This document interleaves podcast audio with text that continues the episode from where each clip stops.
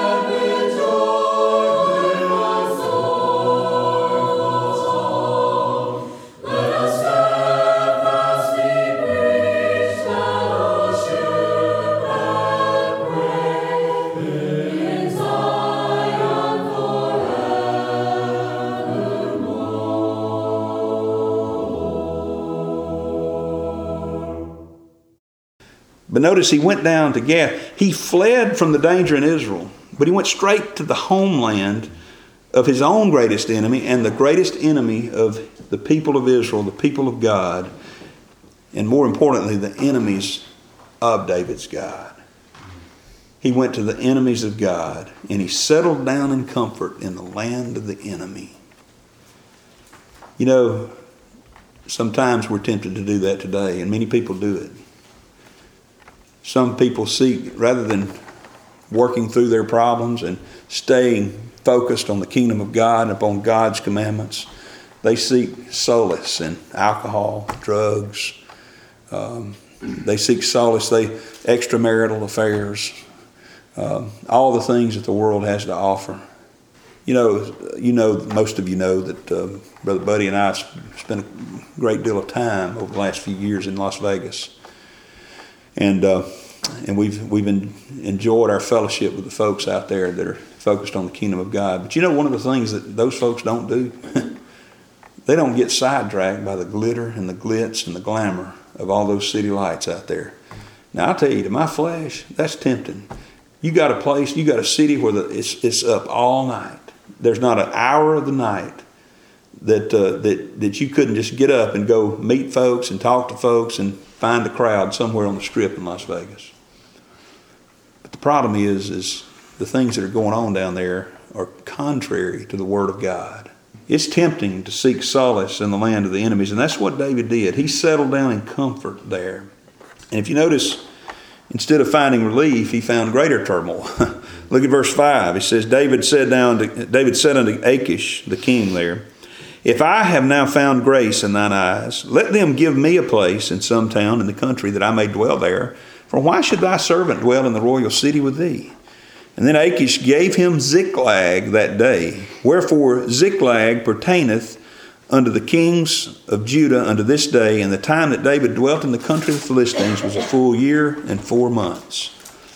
Now notice uh, where he went. He went down to Ziklag, and because he had to provide uh, for his family and his men, in verses 8 and 9, we read that he began to raid the countryside. And David and his men went up and invaded the Geshurites, the Gezrites, the Amalekites, for those nations were, out of, were of old the inhabitants of the land, as thou goest to Shur, even unto the land of Egypt. And David smote the land. Now listen to what he did.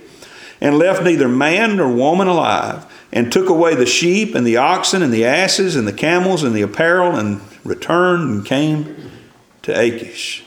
I want to stop right there and say, Whenever you walk apart from God, things don't get better, they get worse. They get worse. And whenever you commit one sin, especially if you're lying, for example, you ever tell one lie, you got to tell another one to cover that lie. And you got to tell another one to cover that lie. Whenever you commit one sin, sin doesn't stay static. It doesn't stay neutral. It's like a fire. We, I remember when I was in the fire department, when I was a teenager, and we, we, we were doing some training and burning a building down over here. And I remember uh, the teacher from Shelton Fire College said, You just remember this about a fire it's never standing still. It's either getting bigger or you're putting it out. It's either getting bigger or smaller. You're either getting the best of it or it's getting the best of you. That's the way sin is. Sin is never you can't just say, okay, I've got this sin in my life. I'm just going to put it over here in a compartment and, and just leave it alone and I'm going to let it stay there. Let me tell you what it will do. It will breed like rabbits. it will breed sin. Sin breeds sin. Sin grows. It doesn't stay there. And one sin will lead to another. And notice now what he's done. He's left neither man nor woman alive.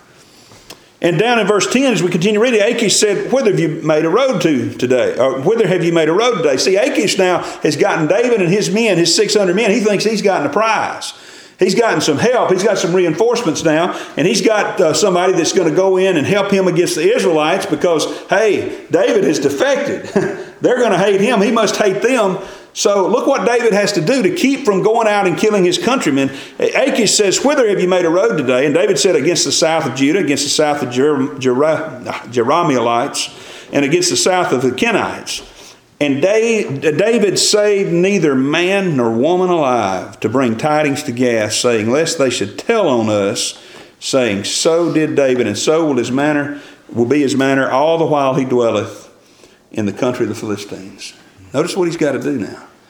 These are places he would normally, he'd raid them, he might kill some men, but he'd leave everybody alone and he'd take their stuff and come, you know, the spoils of the, of the raid.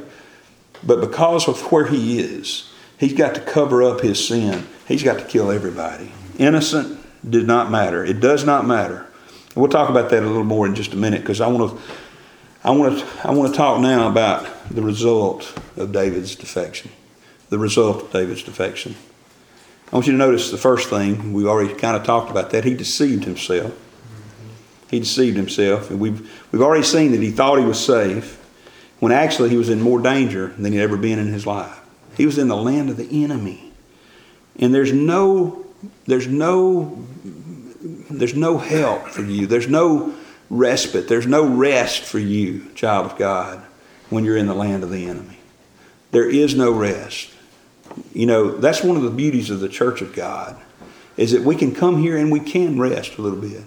We can have some peace. I feel peace here this morning. I feel rest. I feel good here this morning. I don't feel good out in the world. Right. But you know, I'm not supposed to. Right. Don't settle down and get comfortable in the world because you, you're deceiving yourself and you're dishonoring God. God had protected David all of his life. He had delivered him from every situation that he'd come up on so far, and he had told David over and over and over again that he had anointed him king and he was going to be king, and I'm going to take care of you. David, you're mine. you remember who all repeated that too? He, he the, the prophet of God, Samuel, was the first one that told David that. Let me just say to you, you ought to listen to the prophet. You ought to listen. I'm not. I'll use myself, but let me just say to you, you know, we've got other other preachers in this in this um, congregation and others around us. You ought to listen to the preacher. You ought to listen to if he's telling you what the Word of God says. You ought to listen to him. Now, if he's off something, I you need to be you need to be focused enough on the Word of God so you can tell when I'm not right. Okay. And I'm okay with that. You don't listen to me when I'm telling you wrong. But, but if the preacher is advising, if the prophet of God is telling you the word of God, you ought to listen. Do you know how many times I talk to people? How many times I've dealt with people through my ministry and I've said, This is what God wants you to do, okay? They go out and do right the opposite. They come back and say, Preacher, what's wrong? well, this is what God wants you to do. Okay, well, and they go out in the world again and get come say, Preacher, I'm still having problems. I'll tell you, you're going to continue to have problems till you listen to the Word of God. I'm the same way. I've got to listen to God's word. I don't always do that. But you know what always happens when I don't do that? I always have turmoil in my life. Samuel, the prophet, had told David, You're going to be king. Jonathan, you remember the last encounter that they had? He said, I know you're going to be the king. Took off his armor and gave it to him in a gesture of saying, I understand, I'm submitting to you, I know you're going to be the king. Abigail, Abigail, who was this faithful wife that had this foolish husband, she comes to David and says, Hey, you're going to be the king. You're going to be the king. And you know what else? It's funny. You know, it's one thing when your friends say that to you. They kind of butter you up, you know, say, oh, you're going to be good, you're going to be fine. But you know something that really means a lot, often? It's when your enemy says it. Look with me back in 1 Samuel 24 and verse 20. This is Saul, David's enemy, that he's going to supplant one day on the throne. Saul says this, And now behold, I know well that thou shalt surely be king, and that the kingdom of Israel shall be established in thine hand. Saul, the enemy, is telling him, David, I know. That's what the Lord is to even ask him to, to be um, ask him to be merciful to his children when he's on the throne. Look at chapter 26. We've just read that in verse 25. Saul said to David, Blessed be thou, my son David, thou shalt both do great things and also shalt still prevail. Saul, his enemy, is saying to him, You're going to win. But again, David refuses to trust God in this matter. He didn't say in his heart, oh, I know God's going to put me on the throne one day. He really believes God's bitten off more than he can chew. He said, I shall now perish one day at the hand of Saul. There's nothing better for me than I should just go down to the land of the enemy. you know, this is not consistent with what David believes. We, have already talked about how David has a problem with what he believes versus how he acts. But you know what? We got the same problem. We got the same problem. You know, if the if the circumstances, and I, I don't say this to lift anybody up, and because I know Aunt Lorene had many hours of many probably depression over the church, but if the circumstances were what guided us, this church would not be here today. It would be so easy for her, and it would be so easy for us. Don't think she's the, the, the, just the example for now. But listen, times may get lean one day. We may have problems. We have struggles in the church. We may have struggles. We don't. Now we need to guard against that. And let me say, it's not inevitable. We can try to, you know, stay a, away from that. But I'm telling you, the time may come when there's a famine in the house of God. Don't leave the kingdom of God and go into the land of the enemy. It dishonors God. God said, "I'm going to take care of you." You do what I tell you. Don't go into the world out there and, and start doing the things that they're doing. Just stay faithful to what God said to do. So important. You know, that's what happened in the book of Ruth. Her father in law and Naomi went down, there was a famine in Bethlehem. And they said, okay, we're going to go down to the land of Moab. And they ended up staying there long enough for their sons to marry Moabitish women and almost lose them to the world. Lost the sons, they died. Of course, you know the outcome of that story. God's grace brought Ruth back into the fold. But that's not the ideal situation, child of God. Don't go off into, the, into Moab to try to take care of a famine when the Lord's promised that He'll never leave us or forsake us here in His kingdom. And He destroyed His testimony, did He not? Did David not destroy his testimony before these these folks. He, he went down into this, look, look where he went. He went to Ziklag. He went to Ziklag. And if you go back, you don't have to turn back there, but look at the 15th chapter of Joshua sometime. You'll see that that was a city that had pertained to Judah. It was a city that was given to the tribe of Judah. It was supposed to be, it was a supposed to be one of the cities of God. Okay? But later on, it was clearly it was captured by the Philistines, but they never really occupied it according to his, historical uh, record. And, and so they let the residents that were Jews, they let them stay there. They didn't destroy them. They continued to live there. And, and notice what happened. Those Jews lived apparently comfortably under the control of the enemy. they, were, they were there living in, living in a territory owned by God, but controlled by the enemy. David was moving in with the compromisers. He was moving in with those that were satisfied with the world's situation and the circumstances. It never helps us to move in with the compromisers. Right. It never helps us, child of God, to go into the place that's owned by God but controlled by the enemy. Did you know that can happen to the church? Did you know that could happen to this church right here? It's happened to many churches in the denominational world that they are they're, they're, they're owned by God. They at one time at least were true churches of God, and now now they've been con- completely given over to the control of the enemy. We don't need to be like that. And of course, we've already seen that he not only not only did that, he lied to Achish about what he was doing, and, and we're told that that he killed innocents and destroyed cities just to cover up uh, from Achish what he was really doing. And it says, Achish believed David, verse 12, saying, He hath made his people Israel utterly to abhor him. Therefore he shall be my servant forever. Well, un- unknown to Achish, he wasn't actually raiding Israel, but think about those that lived on the borders and knew about what David was doing. He's gone over to the enemy. He's destroyed his testimony. So, in the time we have left, let's, let's look at some lessons, some lessons from David's life. Notice, you remember what we read in verse 7? It said he was out, he was there in the country of the Philistines a full year and four months. He dwelled down there for 16 months in the land of the enemy. And there's some long lasting effects from a year and a half in the enemy's territories. You remember what happened to Abraham and Lot. Lot's sin and, and his sliding into sin pitching his tent toward Sodom. Didn't start on the plains there when he saw Sodom and the plain that was down there toward Sodom. Remember what he said about it? He said, Man, this looks like Egypt. This looks like Egypt. He had gone down into the Nile basin and the Nile, along the Nile River to Egypt with Abraham. When Abraham fled wrongly into that land and lied to his, that king about Sarah, he, he took Lot with him, and Lot saw things he liked in Egypt. Egypt is always a type of the world in the Word of God. Let me say to you don't take your family into Egypt. Don't take your, your wife and your children into Egypt. You stay in the kingdom of God. There was a famine, but the Lord will provide. The Lord will provide. And Lot came back, and nothing that nothing that Abraham brought out of Egypt ever did him any good. He brought Lot back, and Lot had the vision of Egypt, and he chose wrongly, and ultimately, you know the end of that story. Ended in disaster. And he also brought a little Egyptian handmaid named Hagar. and we know the end of that story too, don't we? He sinned with her, trying to help God out. And again, we have troubles even lasting us today.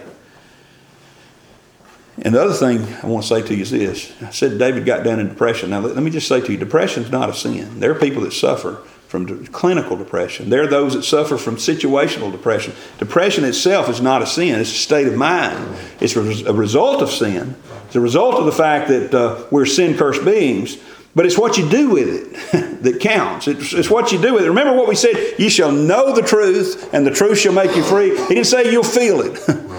he didn't say, you know, there's a way that seemeth right unto a man, but the end thereof are the ways of death. There are things that will seem right to you, but if you know the truth, you'll know they're wrong, even if they feel right. David went wrong because in verse 1 he said in his heart, he said in his heart, This is what I'm going to do. Let me just say to you, child of God, if you're ever depressed, you ought never to listen to yourself. Don't ever make a decision while you're in the midst of a depression. You're going to make the wrong decision every single time. And I read this somewhere. I was you know, we, we tend to talk negatively to ourselves when we're depressed. But uh, I'll say this to you too, and I, I, read this somewhere that the second worst thing you can do, besides listening to yourself when you're depressed, is go talk to somebody else who's depressed. you know, we always like to seek, you know, I, I love, you know, the old hee haw song, gloom, despair, and agony on me. Those poor guys never got out of depression that I know of. Didn't, didn't help them one bit, you know. They're sitting there uh, drinking away their sorrows and whining and complaining to each other. You know, that's all we'll do when we're all down in the dumps and depressed.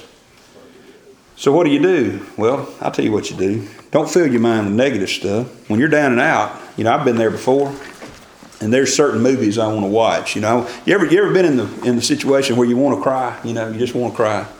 You know, you just want to watch some sad movie. You just want to watch something sad or read something sad or see something sad because you just feel so bad. You know, and I just gonna watch it. I put in a one of them soppy love stories. You know that. Uh, that makes you, you know, oh, you end up crying and you feel worse at the end of it than you did at the beginning. Yeah. That's not what you need to do when you're depressed, child of God.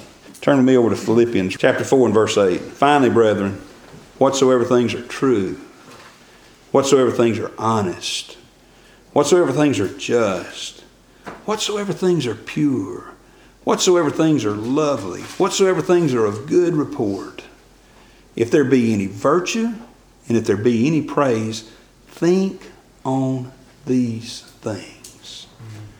In other words, don't keep filling your mind up with negative stuff. Fill it up with the good things. Think about, you know, think about whatever, you know, has been good in your life and, and spiritually uplifting in your life. Listen to a sermon.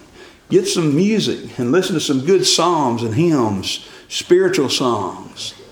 Think on, read the Word of God. Fill your mind up with those things that are lovely and pure and of good report. Don't listen to yourself when you're down and out and depressed. Chapter 30 of 1 Samuel.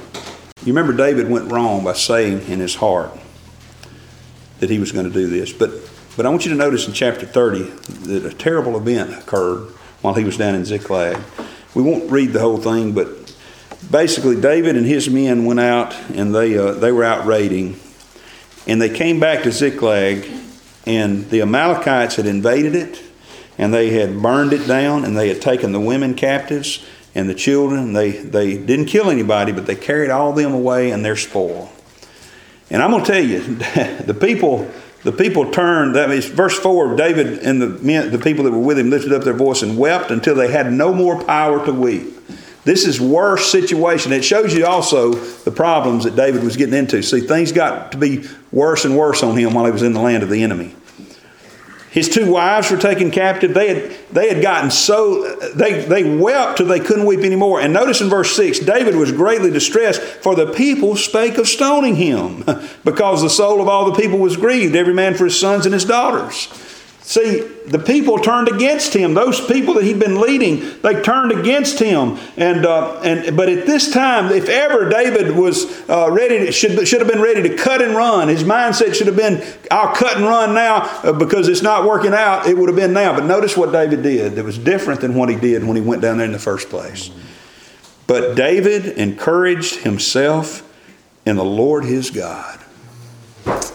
See, that's the alternative. That's the difference. What do you do when you're facing circumstances that are out of your control, and oppressive, and you have an enemy that's constantly after you? Rather than saying in your heart, I'm going to do this, you need to encourage yourself in the Lord. And that's what David did here. And the, the, the rest of that story is that he went down and he and his men, and they, they brought back every one of the wives and the children and all the spoil. They they, they recovered it all. David was at a worse point here than he was when he left to go to Philistia the first time. But he encouraged himself in the Lord. So let's, let's look at that just for a minute. How do we encourage ourselves in the Lord? Well, the first thing we need to do is resort to prayer. Resort to prayer. Mm-hmm. You say, Preacher, there's times I've gotten to where I couldn't pray what I do when I can't pray. I've said it many times from this pulpit. You pray anyway. Yeah. You pray anyway. You can talk, can't you? You can open, you can get off in a corner somewhere. You can go into a closet somewhere and you can say, Lord, I don't know how to pray. Lord, I can't pray. Lord, I need your help in praying. And you know what the Bible tells us? That the Holy Spirit maketh intercession for us with groanings that cannot be uttered. Because Paul himself recognized that we don't know how to pray as we ought. So pray, resort to prayer, and then remember the promises. Remember the promise that God has given us that He will never leave us or forsake us. You know, Samuel said it, Jonathan said it, Abigail said it, but more than that, God said it.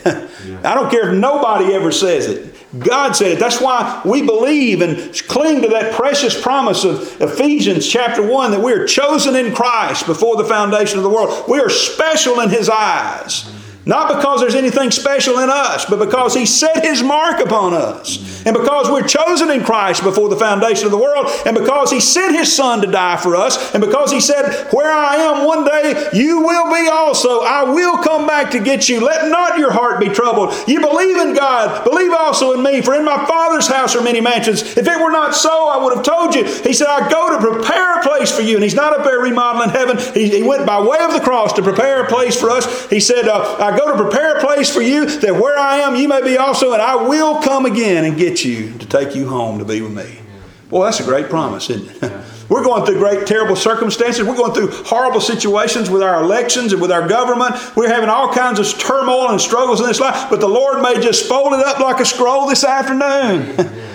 We, we may have lost loved ones. We may be struggling with death or dying or sickness or problems, but the Lord may close it down before I get through. Praise God, He's coming to get us one day and He's not going to leave us while He's gone to heaven.